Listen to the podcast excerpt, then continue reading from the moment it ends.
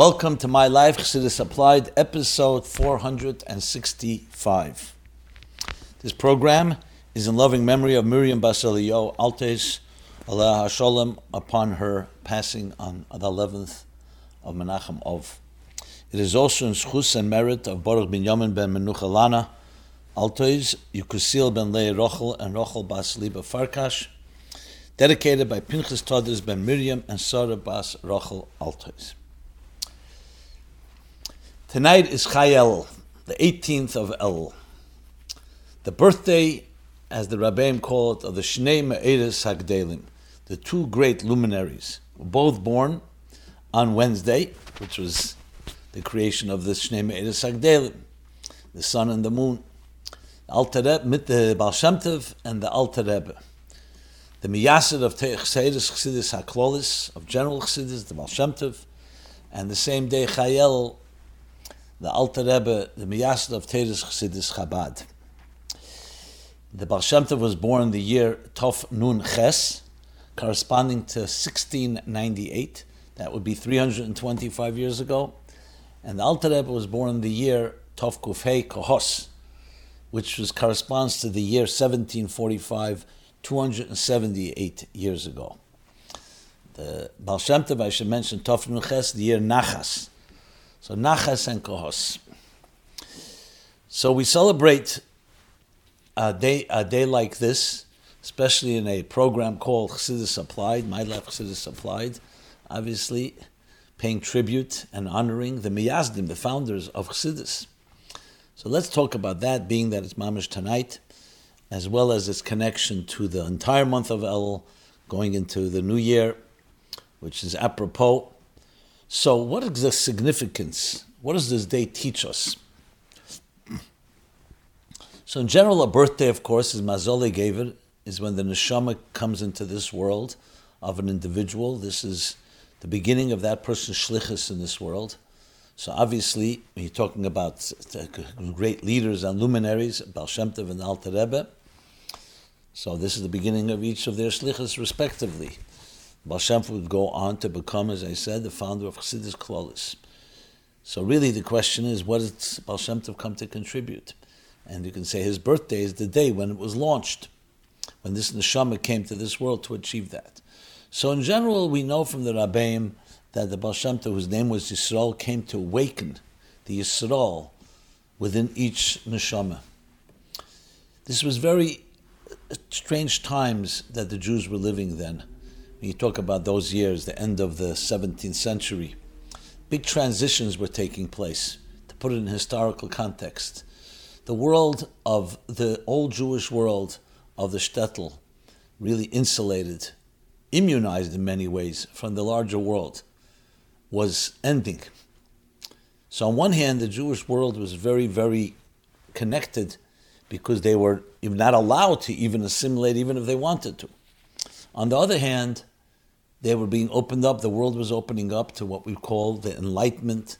We call we call it the um, emancipation of the Jews, where the Western world began to release and relax their the persecution, the overtaxation, the the genocides, the expulsions that were taking place, and the Jewish world, as the entire world, was entering into the modern age, which would pose a whole new set of problems. So in the Jewish world, you really had a certain dichotomy going on. There was great scholarship, but the simpler Jew, who did not have the scholarship or that piety, was almost considered like second class. The Baal Shem Tov came to reawaken and show the neshama, the soul within every Jew, within everything in existence. That was the Baal Shem Tov came to teach. Today we could understand and appreciate it. The Magdim Refu Lamaka, because he came literally at the time where the Jewish world was splitting into two. On one hand, the modern new world was posing all kinds of new opportunities, also new challenges. So you had the, the shitta, the theory that let's have the best of both worlds. Some even use the term a Jew in the house and a guy in the street.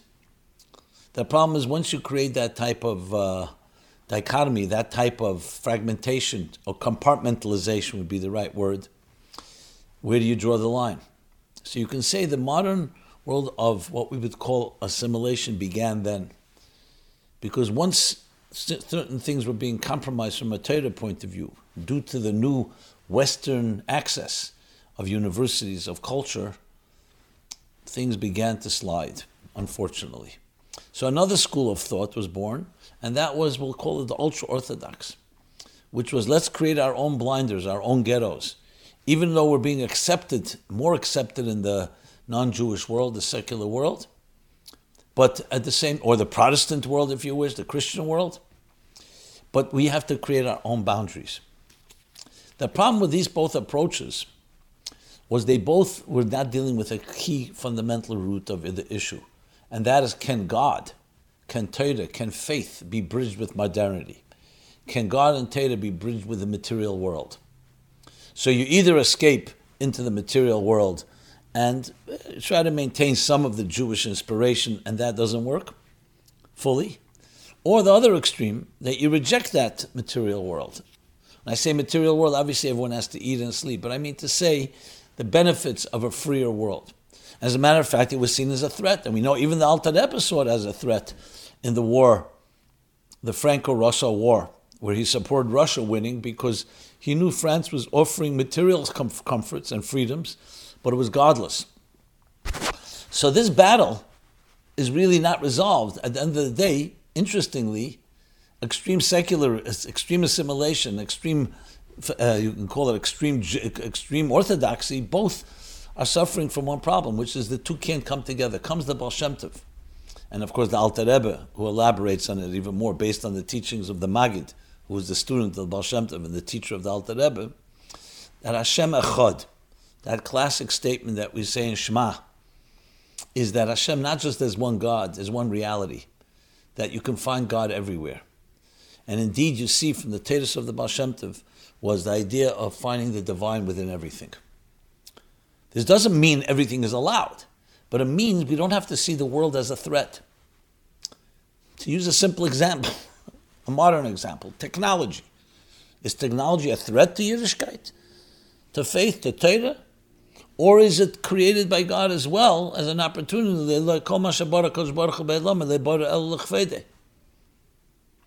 To use this, like just like you use electricity, just like you use other things, to use it and harness it toward the divine. And that was a challenge that the Jewish people had not faced up till that point in history. So the Baal Shem Tov comes at a critical juncture in history, which was to introduce the Pnimius HaTeira that was always known, but now Yafutza Mainasecha as Mashiach told the Baal Shem Tov, when will Mashiach come? When the Baal Shem Tov asked him, Yafutza Mainasecha when your well springs will spread outward. What's the connection? Because Mashiach is Kved Hashem Kol. Mashiach is seeing the divine, experiencing the divine in everything we do. In the words of the Rambam, Lo Kol That the entire business of the world will only be to know God. Or in the words of Yeshaya, as the Rambam concludes, Sefer Ayad, Mola Deis Hashem, Kamayim Layam. A world filled with divine knowledge as the waters cover the sea. Or in the words of Tanya, beginning of Perik Lamed Zayin, Gili Erein Sov Be'elam to make a Dira B'tachtenim, as he explains in chapter 36 and 37. To reveal the divine. To reveal the divine in existence, we need Primus HaTeira, the Nishmosa, the Raisa, the Neshama of the Teira teaches us how to find the Neshama in everything. Was this known before the Baal Tov? Of course. But it wasn't the predominant focus necessarily. Didn't live, they lived Shem Teira mitzvahs. They did not necessarily have to focus on that. Some knew, the Yechid is Gula, and the rest did their Aveda, but Kabbalah sale. But here, to deal with the challenges of the world and also to deal with the class structures that there's Talmid Chachomim scholars and they're simple Jews. Once you come to the neshama, as the Alter Rebbe explains in chapter 32 in Tanya, then miyadei gdulasam and every person is is a, is God's child, and every one of us is absolutely necessary, and everyone has a neshama, and we don't know whose neshama is greatest. So the idea of Chassidus was essentially introducing soul, neshama. Once you introduce neshama, you can deal with the challenges. And that's what the tools that the Baal Shem Tov gave us. In distinguishing, what about the Alter Rebbe? Say Shnei Ma'eris Agdelim.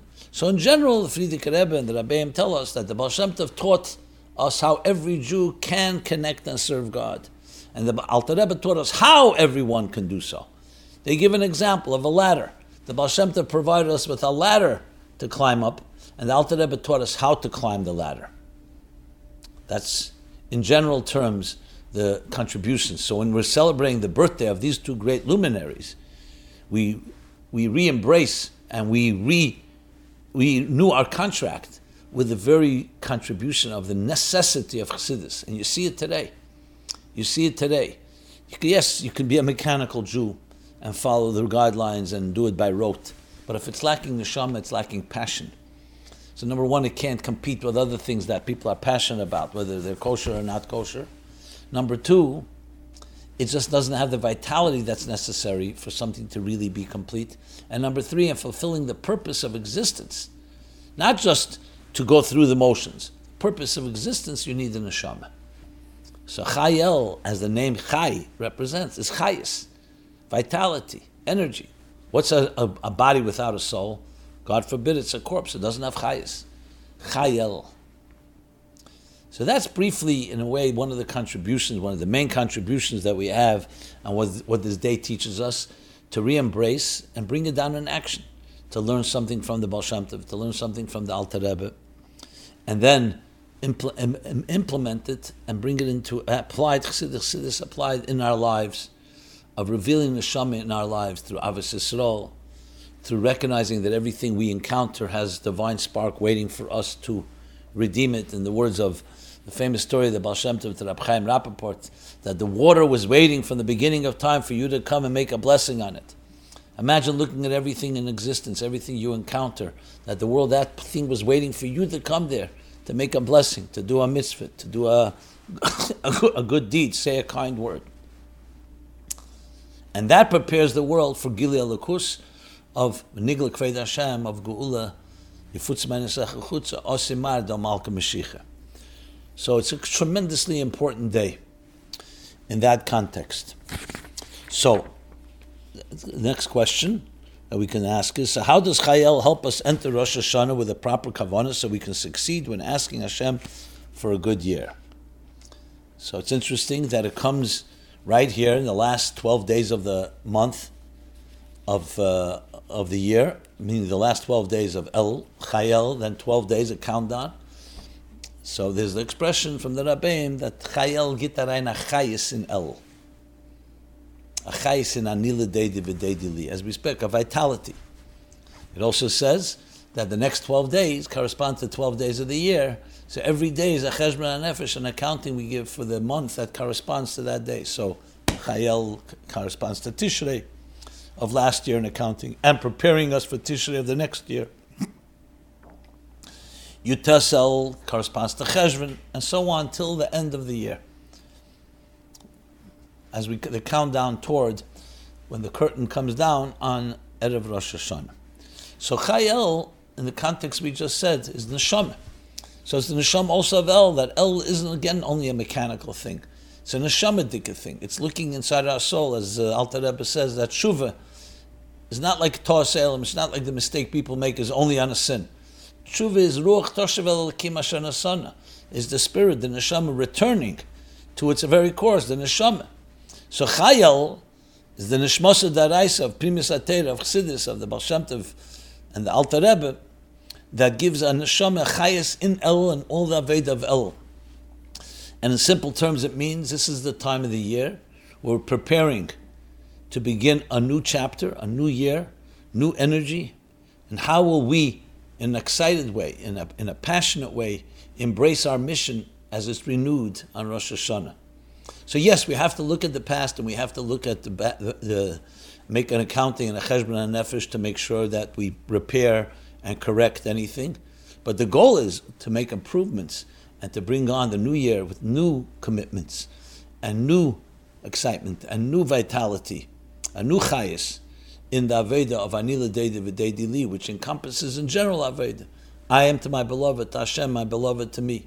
Through Teda, Aveda, Milchasodim, Tshuva, Geula, and all that, all the meaning, all the different categories, all alluded to in the acronym of Elul, Aleph Lamed Vav Lamed.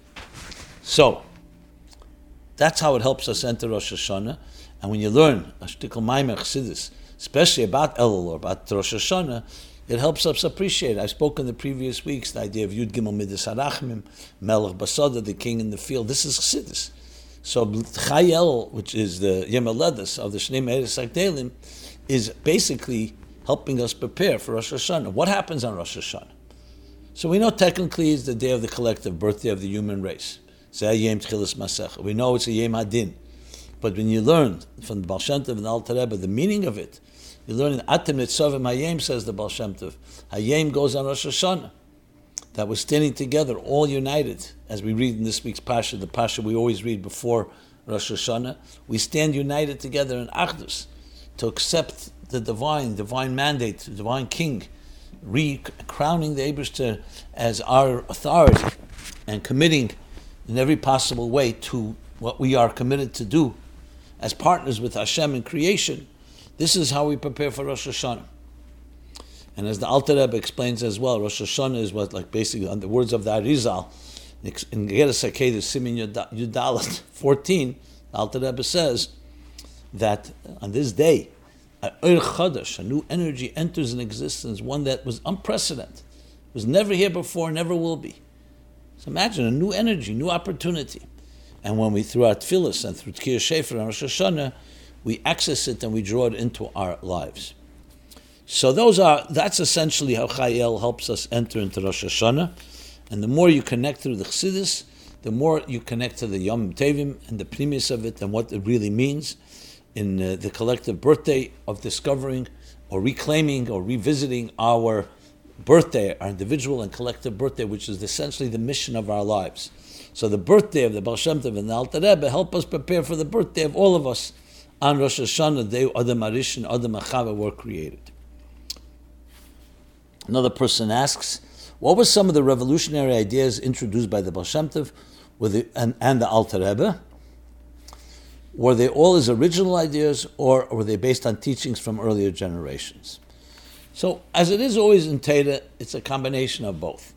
Kol Masha Talmud Vasik Osid Lechadesh Nitn Lamesha we're told everything that a Talmud Vasik, especially a unique student, exemplary student, is mechadish, innovates, was given to Moshe at Sinai. So is it a chiddush or was it given to Moshe at Sinai? The answer is that it's both. The chiddush is the person extracts it from there. He knows the right timing when to do it. But there's no chiddush in the sense everything was given at Matan Torah.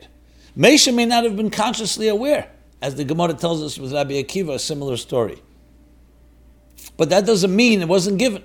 It's like the klolim, it's like musical notes. Think of it, lahav, the musical notes. Musical notes have every type of song that will ever be sung is with or, or composed is, is from these notes. But nevertheless, it can be a new composition, a new a new version, a new variation, and so on. So, like sometimes the expression is by Matan Torah, the klolim were given, the principles and then we draw out those principles. So it's called a chiddush. And especially knowing the leader of the generation knows what is necessary in that particular time. So the chiddush is not just the, the drawing out and revealing things that were not revealed up till that point, but also knowing the right timing, when it's necessary. The Baal Shem Tov came exactly when it was necessary, as did the Magid in his time, and then the Alter Rebbe in his time, and the Rabbeim that followed. So, what are some of the revolutionary ideas? Well, as I said, revolutionary on one hand. On the other hand, you can say they're basic principles. So, usually we associate the Baal Shem to five main chidushim, or five main, uh, uh, five main fundamental principles. One is the Ma'ila of a Neshama. Ma'ila of a Neshama, you see many stories, the Ma'ila of a quality of a soul, which leads us to Avis Yisrael the unconditional love to every person because of their neshama. The next principle is the idea of Hisavas B'chol Rega, as the Alter Rebbe brings in the beginning of Shari Yechad V'Amunah. Machadish B'tuv B'chol Yem Tamid Ma'aseh Bereshis, Pirush HaBal Shem Tov, Lo'il Mashem Dvarcha Nisa B'Shamayim, that God is constantly renewing creation every second. It says already in Medrash Tilim beforehand, but Peter HaBal Shem he either spread it or revealed it, or revealed dimensions that we weren't aware of before. The next is Ashgacha Pratis. Everything's divine providence, even the leaf that turns over in the wind. And then finally, there's the concept of that yet the thing that everything we see and hear is a lesson of Vedis Hashem. There are many more things from the Baal Shem Tov, but those are things that are very classic teachings. They all exist beforehand, but the Baal Shem Tov shined the light. Now is the time. This is what we need to focus on. So again, the quality of a neshama, avis Yisrael, savas b'chol rega, shkocha pratis, and everything is a lesson of Vedis Hashem. What about the Alter Rebbe? So besides the Alter Rebbe explaining these ideas, so the Alter Rebbe, we have of course Sefer HaTanya, the idea of what a Beinani is, how to become a Beinani, how everybody's capable of being a Beinani, the how. Remember, the Baal Shem Tov taught that every person can serve, Alter Rebbe taught, gave us the taught us how to. He gave us the ladder. Alter Rebbe taught us how to climb the ladder, like he says in the introduction to Tanya. Levayat Hativ Eich, who karev elach adavar made. That the whole Tanya is based on Musad on the pasuk karev elach adavar made befichel abavav chalasese, a verse that we read in this week in Pashan Nitzavim. But he Levayat Hativ Eich how, and the how is the whole process in Tanya. The process of Mayach Shal Talev, self control is inherent to each one of us, is a chiddush of the Alter Rebbe, inherent. The Teres, the profound love that everybody has naturally. The very fact that the Yesh Hagashmi, the Kiddush and Ageres HaKedush Simon Chof, that the Yesh, the fact that we feel self contained, that we feel that we don't have a cause, comes from Asmus Mitzuse Matzmuse. He's the only one that can create something like that the whole chiddush of Chassidus Chabad, that we could take the etzem, and the etzem can be integrated into our system through understanding and through contemplation and through bringing it into our midas. V'yadaita yom, yidas, and then das alikeich vicha v'avdu b'lev shalom, then bring it to v'ashavesa levavecha, into the emotions. Using the physical world, mipsari that everything in this physical world, from the flesh we behold God, the examples, that he brings to understand that even the animal soul can appreciate and understand the divine. And these are just touching the surface of a few items just because of the honor of Chayel. Again, chidushim, on one hand, tremendous chidushim, especially in the time in that we have now the capacity to teach these things. The Baal Rebbe lived, as I said, over two centuries ago. And yet these ideas are relevant today more than ever. Baal Shem Tov lived a little longer than that going back all the way, as I said, his birthday was 325 years ago. And yet these teachings are more relevant today than ever. It just tells you the chiddush in a way that they did pioneer, opened up trailblazing paths that give us today tools. I would not be giving this program, not have the language, the ability to communicate godly ideas in a language that everyone can understand, including the animal soul or preparing us for the Geula. Okay.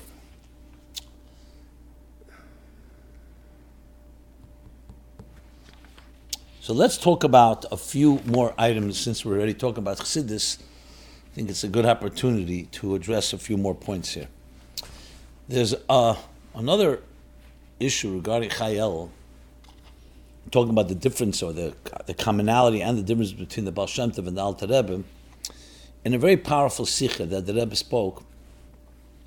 It was Shabbos Pashas Kisove Chai El Tovshim Mem Zayin. In Tovshim Mem Zayin. And I had the schus to prepare that sikha, and the Rebbe edited it very heavily. Very, very uh, fundamental sikha, worthwhile learning in honor of Chayel. And there the Rebbe speaks the difference between the Baal Shem Tov and the Alter Rebbe, um, of course, among all the things that they have in common, is one was more mamayla lamata, one is mamata lamayla.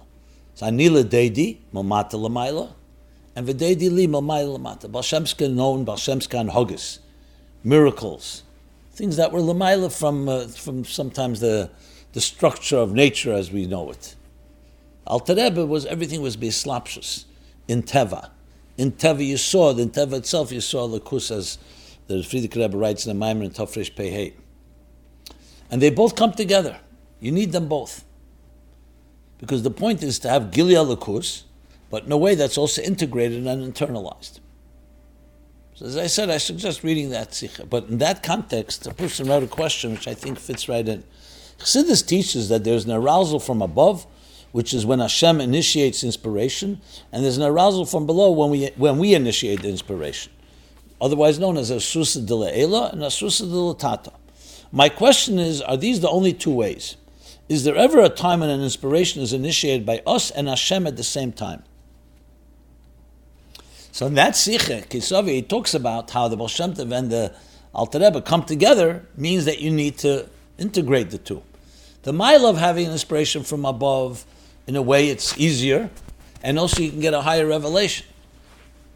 On the other hand, the advantage of initiating yourself is that it's integrated. It may not be such a high revelation, but it's yours. A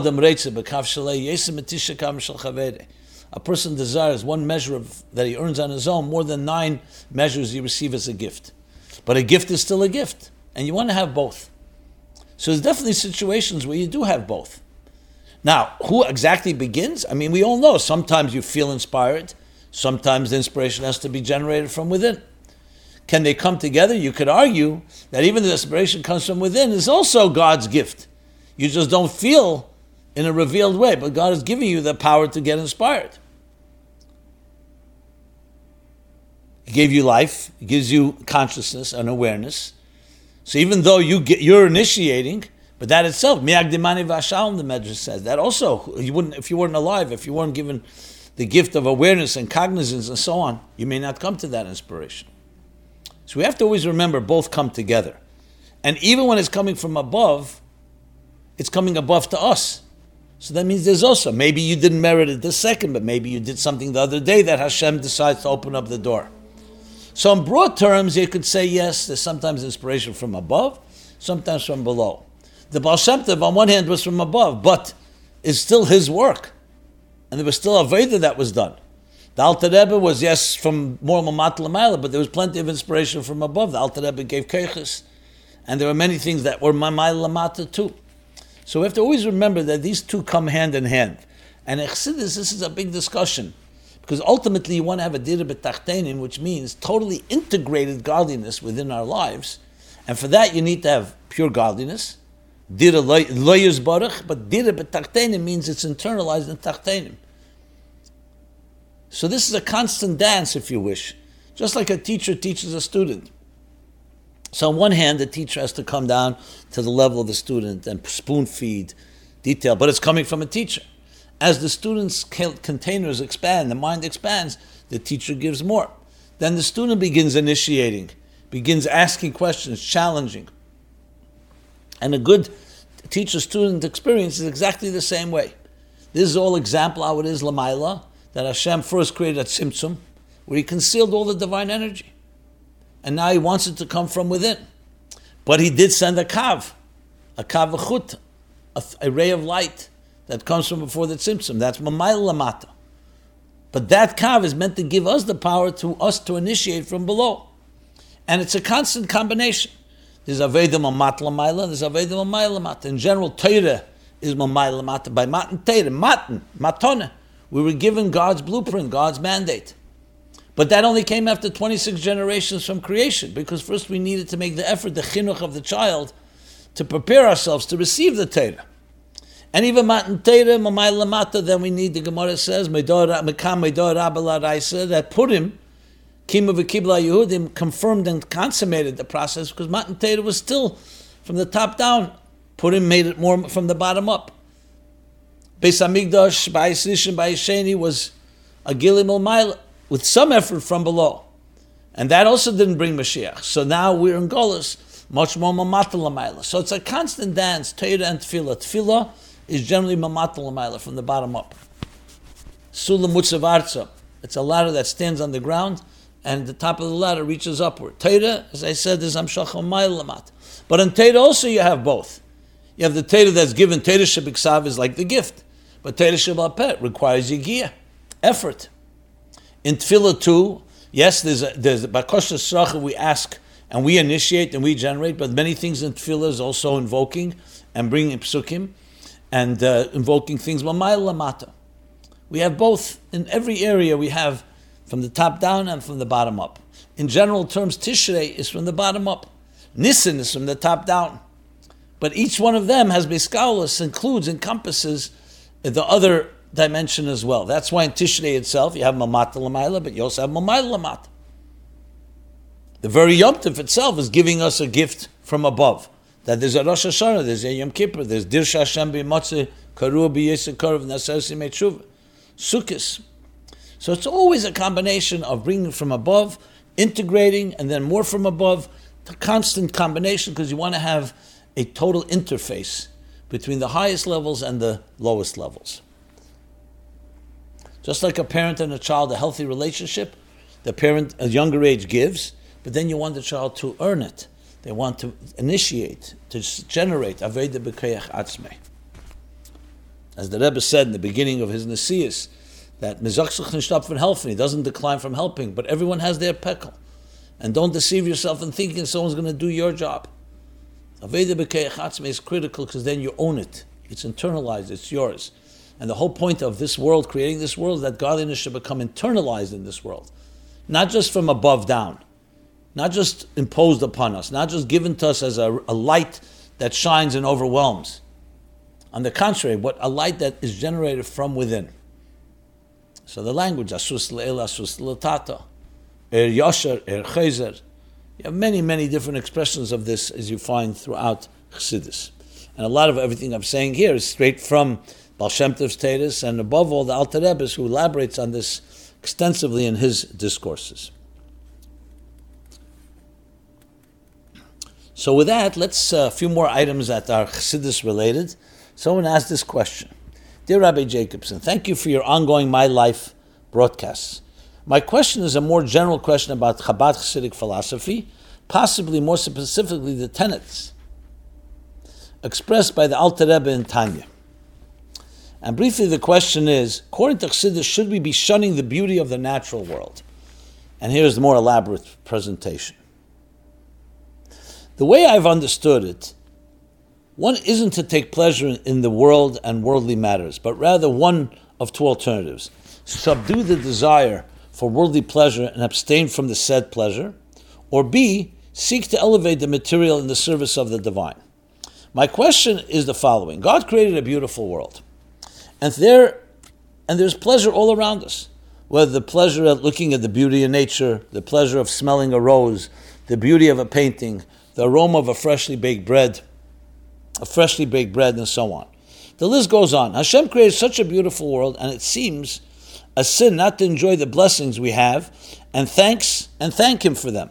Should we run away from enjoying a beautiful sunset? Should we shun the gifts and blessing of such a beautiful world? Can we not take pleasure in the gift of seeing a beautiful animal, tree, or majestic skyscraper? If God blessed us with the good fortune of wealth, should we not eat the beautiful foods He made possible to have?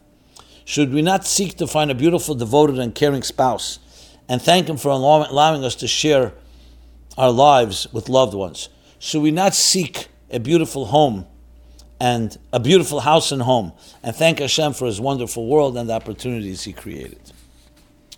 So, to just add to the equation, to the question, we know there's a mission in Pirkei Avos that someone just says ilun zuna, this is a nice tree, is considered uh, a crime from milsadach sedusa. Why? Because the question is why? Why are you focusing on the beauty? If it's kol mashabara kosh baruch and you're saying this is a beautiful tree, and there's times you make certain brachas on a beautiful tree, or you partake from the fruit that you make a bracha, and you're honoring God, then you're recognizing the beauty is really an expression of God's beauty. What the mission is coming to take care that we should not separate the yesh, the beauty, from the divine nature and the divine handiwork. It's God's art, then it's part of celebrating God's beautiful world. But it's easy sometimes to separate between the means and the end.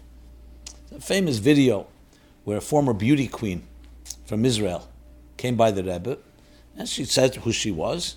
Then she asked for a bracha for a shidduch. Okay, the Rebbe gave her.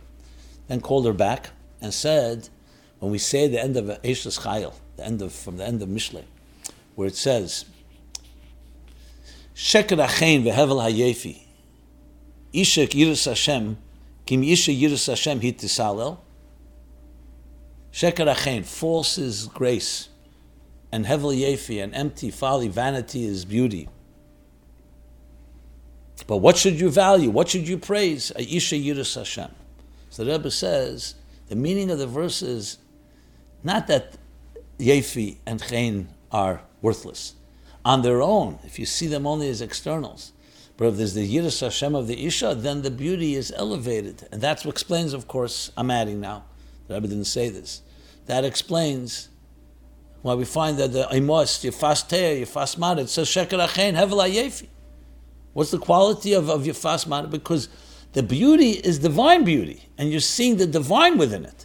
That's why you find the Teres of Shem Tov. Nafshem B'hem Tisativ that the nefesh, when you're hungry and thirsty for something, is because the nefesh is thirsty and hungry, hungry and thirsty for the spark within it. So the point is, is to transform the beauty of the world. What need, we need to be careful is because very often we worship the beauty as an end in itself. And we forget about the second half, the glove, and we forget about the hand inside the glove. That's the whole point of Chassidus, that Devar Hashem, the Elikus in everything is the key. When the Alkus is there, it doesn't Chaz v'shal to destroy the world. The Teres Baal Shem Tov, where he says, Oziv taziviz ime kisira chamer senacha, when you'll see that the body, the physical body interprets, is your enemy, so you may think you'll reject it. He says, no. Oziv taziv ime, you should support, help it, harness it toward the good. It's the transforming of the world. Sometimes you need, step one, iskafia. You do need self control. You do need self mastery. You do need to subdue your own drives and inclinations and temptations. But then the goal is to harness those temptations toward Kedusha. Like the Alter Rebbe explains in Likutei Torah Chukas, that we want to eliminate the taiva, the object of the desire. But you want to have the koyach HaMesava, the power of desire, is Yisedosi Bahar Kedesh. It's rooted in very high levels. You want to direct the power of desire towards the desire, towards the right things. So it's not eliminating desire, it's not eliminating beauty, it's the harnessing and directing it toward beautiful, toward Kedusha, in holiness. Le nivrazov el b'shvil hamishkan, or b'shvil hamigdosh. Gold is a powerful thing, gold is a valuable, uh, precious metal. But it's not an end in itself, and definitely shouldn't be used for the opposite. The whole reason you have gold is to use it for the Beis Hamikdash. And the same thing with technology, and the same thing, everything, all the beauties of this world. So, the key thing is to remember that the ikid is the divine within it, not the beauty per se. So, a beautiful sunset, Hashem made it for a reason. And there are actually things we're supposed to make a bracha when we see certain beauty. But remember, it's not the sunset. It's the sunset is teaching us what a divine harmony may look like when the sun is setting connecting it always to the alakusha Lakusha and above all to the Aveda. Not just that it's a beautiful expression of the divine art, but also what's the Aveda? So by sunset, you learn something. What do I learn from it? What do I do? How does it inspire me to be a better person, to do another mitzvah, to be kind, to give tzedakah, and other things? So it's about the divine, but also bringing it into Ma'asav Pale action, not just as a nice meditation or a nice, beautiful uh, experience. Okay.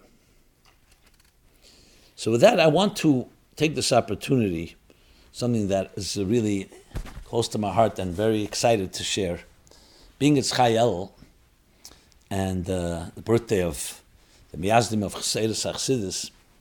So as you may know, I've been teaching Hemshech Beis, the classic magnum opus called the Mount Everest, the longest and most elaborate and most comprehensive hemshech of primis ateir, chsidis, and primis ateir in general that exists.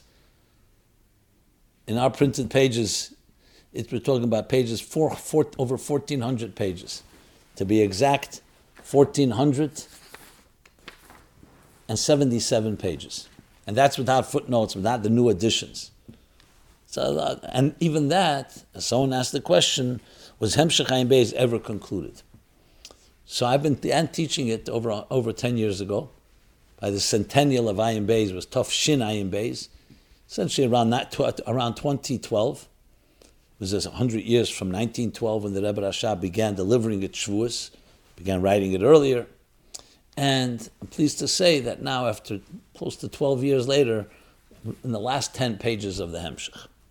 So in volume three, 10 more pages to go, which can take some time. They'll go very slowly and in depth and so on. You're, always, you're welcome, obviously, to participate, and enjoy this Hemshech, and uh, enjoy. When I say enjoy, I mean the Alakush Shebezeh and the Aveda Shebezeh. Every, every, every morning, every weekday morning, 9.30 a.m. New York time, and Sundays, 10 a.m. Go to chassidusapplied.com and you could see all the information. It's on live on Zoom and on YouTube. It's recorded. I believe since we recorded every one, I think there's 7,000 videos. 7,000 videos, meaning 7,000 classes that we've given on this, approximately. Um, maybe a bit, give or take. So as we're coming to the end of the Hemshech, it's known that this Hemshech the Rebbe gave out, we always had the first 100 pages in Kupir, it was called, mimeograph, all the years. But in Tafshin Lamed Zayin, Yutaskisa, the Rebbe announced that it's going to be published, the whole Hemshech.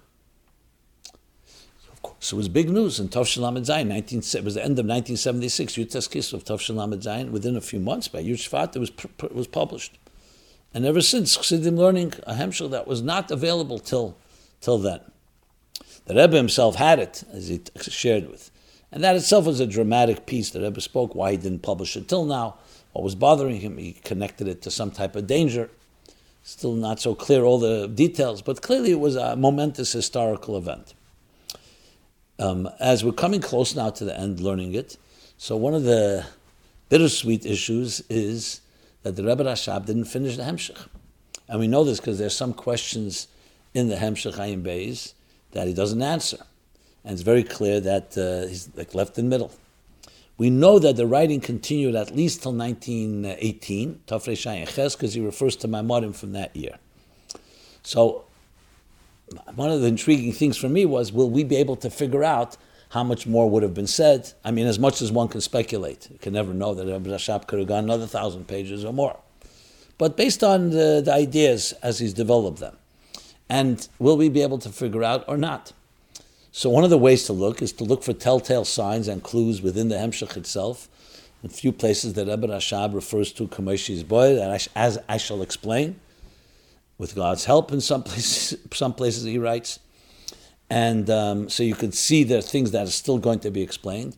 And then, of course, looking also, the basis of Ayin Beis is built on my modim that were said earlier.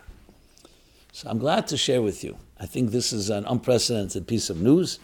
I don't know if anybody's ever uh, known this.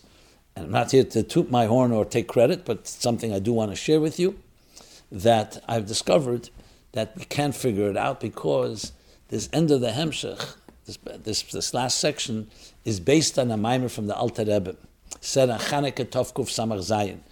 The mimer is printed in Torah Er Miketz, Chanukah. Uh, the mimer is called Mika Hashem Hamagbil L'Sheves, and there's a beard on the mimer in Torah. And then there's a Mittler Rebbe's 70 page mimer based on that mimer that the Mittler Rebbe said, Tovkuf Pevov, Tovkuf Pezayin. And that elaborates, and the Rebbe Rashab is quoting from both Maimorim, and especially the Mittler Rebbe's mimer. And where the Rebbe Rashab finishes, that's not that's unfinished, the Mittler Rebbe continues. Literally to the point that you can actually identify which sections. So the questions he asks that are not answered are all answered in the Mittler Rebbe's mimer based on the Alter Rebbe's Maimer. So I plan to share the details of it, but I'll just say one thing in the Kovet Chayel. I think this is a tremendous uh, revelation because the Rebbe Rashab, firstly, everything's Azruach Pratis. If he didn't finish it, whatever, whatever the reason was, but that you could also not just guess, but actually identify the ideas. And the ideas essentially are, he talks about Ner Mitzvah V'Teira Ed, Ner Hashem Nishmas Adam, asks a bunch of questions around that, which are addressed in the Alter Rebbe's Maimer and the Mittler Rebbe's Maimer. But then the big question that he asks is, how at the end of the day can, can you convince and educate and train and harness the animal soul to love God?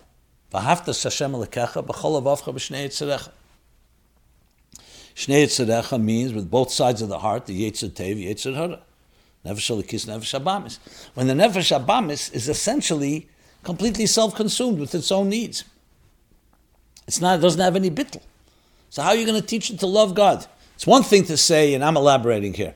You want to subdue it, you want to control it, you want to, you want to uh, overwhelm it, silence it, like he speaks in Tanya. But how are you going to make it love God? Or in the words as the Alter Rebbe explains, Neir Hashem Nishmas Adam, that a Neir, the Shemen, is the intelligence of the animal soul that is harnessed and feeds and fuels the wick of the divine soul to create a divine light and divine love. How? So the Alter Rebbe says that's why we need Shema Yisrael Hashem Elokeinu Hashem Echad and Baruch Shem Kved Malchus Elam Vod Yichud Elah Yichud Tato. When a person contemplates, the divine soul contemplates on that divine unity, that leads to Vahaftas Hashem Lekecha B'chol Avavcha B'shnei Yitzarech. The Rebbe Rashab leaves this question and doesn't answer it in the Vayim Beis. But he goes 10 pages discussing this yichud. And it's essentially based on the Mittler Rebbe's elaboration. But the Mittler Rebbe does continue and it says that once the divine soul understands well the idea of the creation, that the creator is beyond creation, there's no shinui, there's no change, understands achdus, both divine unity within existence and divine unity beyond existence. In other words, yichud yichud that can be explained to the animal soul. And that part, how can it be explained to the animal soul? The Rebbe Rashab does not conclude with, but the Mittler Rebbe does. The Mittler Rebbe's Maimer is printed in Maimori Admuram Tzoyi, Bereshis, page 361, as I said, 70 pages. The Alter Rebbe's Maimer is in, in Torah Er Miketz Chaneke, Lamed Ches Bezanon. There's a Maimer and a beer, 38b, and then there's a beer on 39a. And you combine all that, and you'll have, no question, the Rebbe Rashab's basis. Now, how the Rebbe Rashab would have developed it and would have added to it and, and uh, edited it, that's already something that we can't guess. But we have the basis, and I think that's a tremendous gilui, because it tells us that Ayin Beis, we have the conclusion of it based on these Maimorim. So I shall discuss this more in my shiurim and as well here in this program. I just felt being that something I literally discovered just a few days ago and really came to understand and appreciate. I'm still learning it to try to understand all the nuances and details, that it's something well worth sharing. Okay, so that's all the covered Chai Elul. With that, let us go now to some. Uh, this also this week is the parsha of the Tzavim Vayelach, as mentioned earlier. So let's talk briefly about that. What is the primary lesson from this week's portion? So briefly, Atem Nitzavim Hayem Kulchem. So we know how Yem goes on Rosh Hashanah, Yem Adin. And Atem Nitzavim Hayem Kulchem, Reshechem Shiftechem, all the way to Chet Ve'etzecha of Shev Memecha, Shev is all the, all the Eden come together Rosh Hashanah. Everyone's standing before God. So that's the immediate connection. More detailed, Nitzavim Nitzav Melech. Nitzav means to stand firmly like a king. Vayelach, it means to move. So which one is it? Standing firmly or movement? Explains the Rebbe that they come together. This is Rosh Hashanah. That on one hand we have strong foundations. On the other hand, a tree with deep roots also grows and moves. Strong foundation does not mean there's no movement. In Torah, Mailam Bekedesh, movement is critical. Life is always about movement. But you want a movement that's also grounded. So you have the nitzav, nitzavim, that grounds it in a solid way, and you have the movement. Rosh Hashanah is meant to be a new year. New years, new possibilities, new movements, new halichas. But at the same time, you always have the yisod, the foundation, Rosh Hashanah. The Abraham recreates the world anew, the birthday of the human race. So we have the foundations in place, the Kabbalah sale, but also with the goal of creating a year of growth and movement and expansion and new possibilities. So that's a brief, short lesson from the Sov Vayelch. so one specific idea in the Parsha is how does the Parsha, what does the Parsha mean when it says, very near to you, in your mouth, the heart, so you can do it. Does this allude to various levels we try to accomplish things through thought, speech, and action? So, as mentioned, this is the foundation of Tanya, is built on this pasuk. And it's interesting, Ashgacha Prat is that Tanya, the Alter birthday, Chayel, it's always in the week of this week of Nitzavim. And the Alter Rebbe says that the whole Sefer is miyusid on the pasuk. Elach adov to explain well how it's korav. Now the word korav, as I've emphasized many times, means relevant. That it's relevant, close, not just physical proximity, relevant, personally relevant. That Torah mitzvahs or tshuva, however you explain dover, but just let's talk to Yiddishkeit. Moshe is saying to the Eden, you may think it's sometimes uh, elusive, inaccessible, in heaven, across a wide sea, recheka, distant. So I'm saying no karev elach adover me'oid. It's very, it's relevant and very relevant. That's what Chassidus comes to teach. Alter Rebbe wrote a whole Sefer Atanya to explain this pasuk. What's missing in the pasuk? Eich. How? To say the Yiddishkeit in Torah is karev, beautiful, but how? Like we said before, the Alter Rebbe teaches the how, how to make it karev. And that needs to know how these are tools and how these are instruments and these are resources. By understanding you have a neshama inside of you. And this neshama is something that is very essence of who you are. That makes it karev elecha, dover made. And befichel, levavchel asesi, as he explains in Tanya, is take machshava dibur amaisa. Befichel is dibur, bevavchel is machshava, and lasesi is action. Like he says in Tanya, that the, the main thing to be a Bainani is self control in your Maisa, Maishava Dibra Maisa, in your thought, speech, and action. You can't always control your faculties. The fact that you have an animal soul is not in your control. But whether you're going to allow it to control your thought, speech, and action, that is in your control. so that's a brief thought on this uh, parsha. And apropos, as we finish the month of Elul and we prepare for Rosh Hashanah in these areas of cleaning up our act and thought, speech, and action as much as we can. And of course, as he explains in chapter 14 in Tanya, that we have to do whatever is possible to aspire even more than that, to also have a change of also feeling. But that is not completely in our control, as he explains there. Okay. So now let's cover a few things, some year end things that are questions that came in. Let's see how much more we can cover. There's plenty of questions. As always, please submit your questions. It's a good opportunity to mention. ChassidusApplied.com is our website where you can um, ask anything. Nothing's taboo, nothing's off limits. It's completely anonymous. So, next question. Since we are concluding a Hakhel year, should we make one last stand during Elul to organize Hakhel gatherings.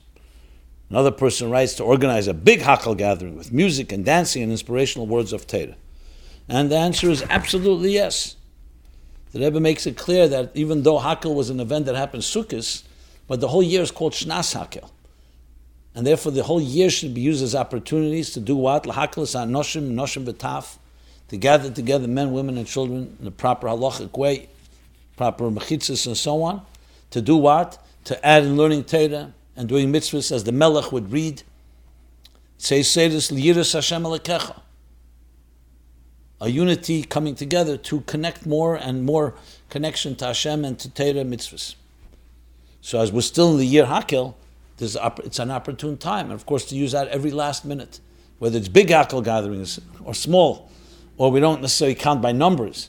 It's quality more than quantity, or sometimes quantity. Hakhel is also quantity by all means, anything we can still do, whether it's with your family, with your community, on a larger scale, should absolutely be done. So I don't have much to add to that, but it's a good thank you for reminding, and it's a good thing to remind us all. It's one of the things we should be definitely trying to do in the last few days. Wherever you can, hakhel can be done in an office, it could be done in any type of community setting, it could be done in a school, and it has a power, the power of the synergy of hakhel. Okay, another uh, question is Can we accuse Hashem of procrastination for waiting so long to send Mashiach? Well, let's read the second half of the question as well. Is perhaps the blowing of shofar not just to inspire our souls to get ready for the new year, but maybe it's also to wake up Hashem to remind him to keep his promise and send Mashiach? Or as another person wrote it, is the shofar sounding also a wake up call for Hashem? Well, based on the medrash that says Magid Dvorav Yaakov Chukav Mishpatav Yisrael, Masha Hutziva Yisrael Lasis, Lacherim Lasis, Hu Ba'atzme Yasa, that the Abishter says whatever he commands us to do, he also does. He does the mitzvahs that he tells us to do. So Kav Yochel, shofar was a wake up call to us. It's also a wake up call to Maila. You'll say God needs a wake up call. Chaz v'shalom, of course not. But still, you have the concept of Belaylahu Nod Shnas Amelech and Chassidus bring Amelech is also Malchish Melech Malchi Amlachim HaKadosh Baruch Hu. There are times of Golus as compared to Shina, asleep, where divine energy may be somewhat in a comatose state. And Rosh Hashanah is actually a time where it gets reawakened and renewed through our Aveda, where we wake up. So you can say shofar also has that effect. Not Chaz V'Shalom that God, it says, Lahini Layonim V'Layishna Shem Yisrael. Abishah does not slumber, does not sleep. But still, in the Giluyim level, on Revelations, we could always use more Giluyim, more wake up, more awareness. And we did. You saw the Rebbe crying out and Tzaddikim crying out to Hashem. When Hashem didn't know we needed Golas and Gula and enter Golas. So why do we need to yell Ad Mosai? Because there's something that when we yell, it reaches, pierces the heavens. And it adds to it all. And it actually speeds it up. So there's no question that shofar, I'm sure, does that as well. Another person asked this question Are there situations where God, for whatever reason, answers our prayers only at the last possible moment? So here's how it's written out in detail. Are there situations where Hashem, for whatever reason, doesn't want to answer someone's davening, but does so begrudgingly and postpones it until the last possible moment. So in that case, if someone davened for something positive on Rosh Hashanah, Hashem would begrudgingly give it, but make him wait until the last week of the following Elul. Should I buy a lottery ticket during the last week of Elul? Okay, let's break this down into a few parts. First of all, I would eliminate the word begrudgingly. There's no begrudging Lamaila. If the Ibishter answers, he answers. Doesn't answer, he doesn't answer. Or I would just say he always answers. Question is what, what form that answer takes. So the word begrudging doesn't belong here. The question is when? Look, we want it to be quick. Ad mehedu yoretz dvari, quickly. Bichas Kainim helps speed up the process, expedite it. We want it to be revealed. That's what we want. Hashem has his plans and his ideas. Sometimes it's we're the block. Maybe the blessings are coming and they're ready to come quickly, and we have to make more of a keli for it. So I'm not here to we're not here to point fingers. So I think instead of trying to analyze when Hashem answers, we have to do our part and ask as well that Hashem should expedite the process and not wait. Can He wait? Anything is possible, but Hashem has His plans and when He wants things. But we always have the right to ask that it should be quicker. Like the Shkedim, it should grow quicker, it should result quicker. And the more zidizis we have, the more speed and alacrity we have, that in turn also creates above that Hashem should do it quicker. So that's the brief answer. I'm I, to sit here and try to analyze when Hashem does things and why and so on. That's not in our domain. We have to do our part, and yes, try to have it as done as quickly as possible. And that's our bracha that we say it should be quick, and we shouldn't have to wait till any last minute. Should you buy a lottery ticket during the last week of Elul? Make any keli you like for brachas. If that's a keli that works for you, go for it. I don't know, you know, we can't again guess exactly what the keli is and, and what form of fashion, but we should use that every second of Elul to the fullest. Based on the mushal of Melech Basada, the king is in the field waiting. He's waiting for you, waiting for me, for us to ask him any request. You don't need more than that. That's not even a matter of last minute. The month of Elul has that quality. You could ask for anything and God will grant it you with a smile and quickly. So that's how we have to look at it. okay. Let us see, is there more about the end of the year? Next week we will have a program that will be a pre Rosh Hashanah program, so I'll address that. Let me cover some other questions, some follow up. Let's see how much we can do here. So, in a way, this is a follow up, something we learned about, we spoke about further, I should say, about the beauty of the world. So, this takes on a little different shape, but it's a personal question I felt appropriate you know, you could say there's a little viewer discretion advised, not because there's anything very explicit, but it's uh, more of adult material. Dear Rabbi Jacobson, what should I tell my daughter when she argues against tznius, saying that we shouldn't be hiding the beautiful body Hashem created? Dear Rabbi Jacobson, my teenage daughter recently posed for a series of inappropriate photos that were posted online. When I confronted her and said the Torah prohibits this, she replied, If God created the human body, and if there's something wrong with the human body, then the fault lies with the manufacturer. How should I reply to this? And how should I reply to this in a productive manner without pushing her away further? So the answer is yes, God created much beauty in this world, many beautiful things. But also, God created another beautiful thing, and that is He gave us discretion, He gave us intelligence, and He wants us to be a partner with Him. And partnership also means how to use the resources and the beauty of our lives. The thing, the most beautiful things in life create life, intimacy. And yet, I think most people understand that intimacy has to be done not secret, in private. Not because there's something to be ashamed of, not because it isn't beautiful, as the Ramban in his famous letter says, but because it's like the Holy of Holies.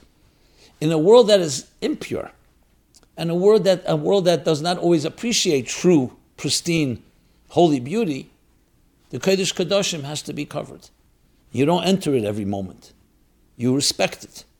So on the contrary, because the human body is so beautiful and created in the divine image, and because it has so much power, that's why we need to respect the dignity. It's not just photos you post. Tznius is not just about covering up. Tznius is modesty, is dignity even how you take a shower, even how you get dressed. It's being de bas melech pnima. The dignity of a queen. A person carries themselves with dignity. So I would explain what dignity means. So dignity is not being ashamed of your body. Dignity is having the wisdom and understanding that you're a king, you're a queen. Behave like one. And I think if you say it in empowering ways, in positive ways, like we said before, Isha Yidus Hashem Hitisal, and then Yefi and Chain are part of the process. So it's con- the contrary, because the, the human being is created in the divine image. That's why you have to value it and treat it with dignity. That would be the way I would approach this, uh, this issue. Obviously, there could be more going on here that meets the eye, and that's why you have to be extra sensitive. I don't think it's just your daughter's just posting for it's either to get attention or whatever is going on in her life, and I think that needs to be looked at. But I'm talking now responding to the very question there's many ways to respond to it, and the response has to be with beauty because with a beautiful way, because you do want to uphold the beauty. You don't want to knock the beauty. You want you don't want to say no, it's it's ugly or it's provocative or it's disgusting. That's not what you want to convey. You want to convey, as I just said, Tzelem Elokim is the most beautiful thing. And Hashem created that children are born without clothing. There's beauty, but there's beauty has with discretion. You still wrap the child up. Why? Not just to keep it warm, because there are things that are the most beautiful things sometimes need, we'll say the word protection, dignity. They need to be respected. They're not just out there. Just like when somebody shares with you a confidence. You don't just say, okay, you shared with me those beautiful confidence, I'll tell everyone. No. Part of that is, the, is discretion, is being discreet, is being respectful, being, being, being uh, integrity, and some things have to be, some things shared with you privately is sacred. The sanctity of it is what should be focused on. Okay. Another question. Question. I'm unrelated, but let's already address it. Dear Rabbi Jacobson, how to resolve a disagreement between spouses whether to hang a picture of a historic secular activist near the picture of the Rebbe. Okay, we cover all all questions. Here's the question. Dear Rabbi Jacobson, please help me settle a disagreement with my husband. He hung a photo of John Brown in our dining room next to the photo to photos of the Rebbe. John Brown was a farmer from upstate New York who was an abolitionist against slavery. And in the 1850s, he led a militia to fight against slave owners and traders in Harper's Ferry, West Virginia. And his actions freed many slaves, but ultimately he was arrested and hung for treason. I would have no problem with my husband hanging a photo of John Brown in his office or other parts of the house. I just don't think it belongs hung next to the photos of the Rebbe, because even though John Brown and did heroic acts, he shouldn't be equated with the Rebbe, Holy Tzaddik. My husband says he wants a photo in the dining room, so when, he ha- when we have Shabbos guests, they can ask who that photo is, and he can inspire dialogue among people about people being Moser Nefesh to fight injustices. I told my husband if he hangs the photo in his office instead, he can still inspire dialogue. If during the meal he asks the guests if they know who John Brown was, and then they discuss it. So, how can my husband and I resolve our different opinions? Thank you. so, as usual, and I'm sure you can assume, whenever I hear this, I always say to myself, okay, do you have any other disagreements? What else is going on? Is this the only issue between you and your spouse? Um, let's assume it is. That would be beautiful to hear, and that's one way to respond. However, sometimes you find out that there may be other factors as well, and sometimes the insistence that your husband has or your insistence may be reflective of other issues that are not purely about John Brown per se. So I want to just point that out as a disclaimer. But regarding the very issue itself, and usually in these type of things, it's best that your husband and you speak to a third party together, someone you trust, because it shouldn't be you versus him. I think you're both partners in life, and partners have to work things out together. I can give you my opinion, but I don't want it to be used that you go back and say Rabbi Jacobson said so and so. That's my concern a bit. But I, will state my opinion regardless. I just want to make that very clear, and I hope that if you do share what I'm going to say with your husband, share it in the context the way I just am sharing it right now. So overall, I would probably, if I was advising both of you and you both were pretty strong and adamant, I would say, yeah, I agree. It doesn't have to be right near the Rebbe's pictures.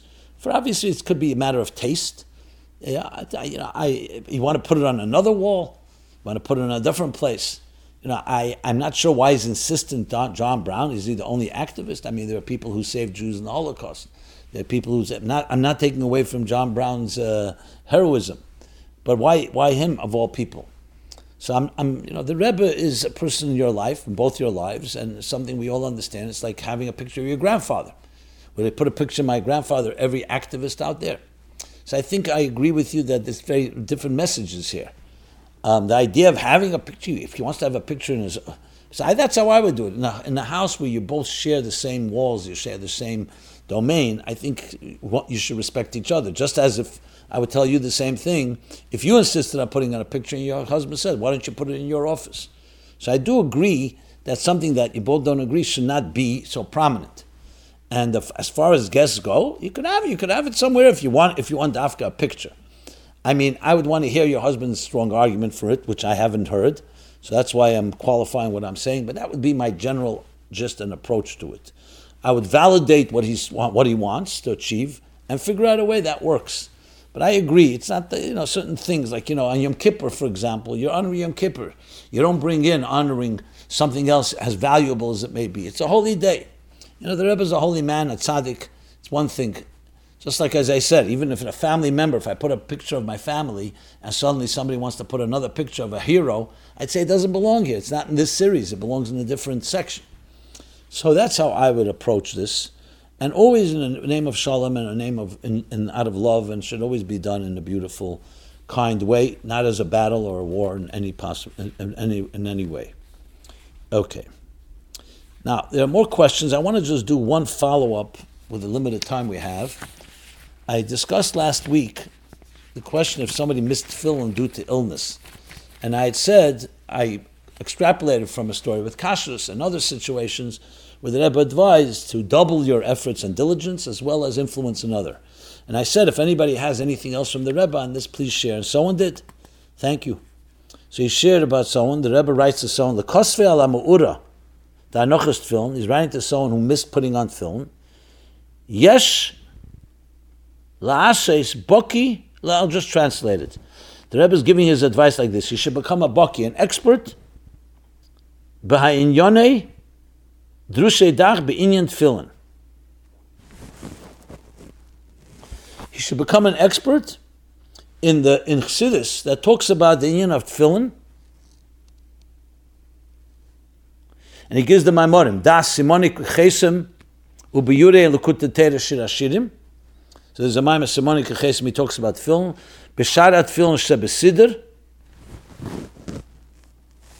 In the Sharat tefillin, the gate, the section on tefillin in Sidrim Dach, that's the Sidr of the Mittler Rebbe, where he gathers together all the Maimorim of the Alter Rebbe on Tefillah.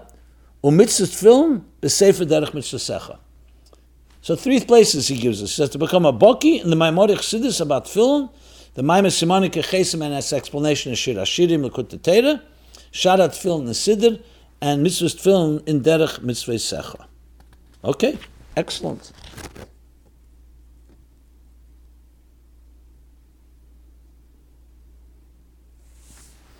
So, not much to add. That's a, a direct a directive from the Rebbe.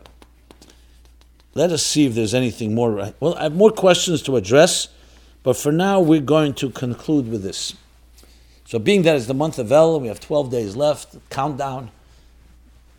Yom Lachedesh, every day corresponds to a month of the 12 months of the year. The month of Adar, if there's two others, so it's all included in that uh, one day. May we all make the proper cheshbon nefesh, b'simcha, v'tuv levav, with joy and preparation for the new year. Everyone should be blessed with a ksiv simateva. Next week we will do a class pre Rosh Hashanah, pre all the holidays, because all the holidays this year are Sundays. So this will be the last class, but till the next year for four weeks. We'll talk about that next week. Very lebedik Chai Elul, may it infuse chayas, vitality and energy and dynamic energy in everything that we do. And may we zeichet to the gula mitzvah v'ashlema through the activities of Yefutz Chutz of Chai Elul, should be even before Chai Elul, and definitely Chai Elul, and definitely march into Rosh Hashanah with Mashiach Tzidkenu. Thank you so much. This has been My Life Chassidus Applied. We're here every Sunday, 8 to 9 p.m. Be well. This program is brought to you by My Life Chassidus Applied. Please help us continue our programs. Make even a small contribution at chassidusapplied.com slash donate.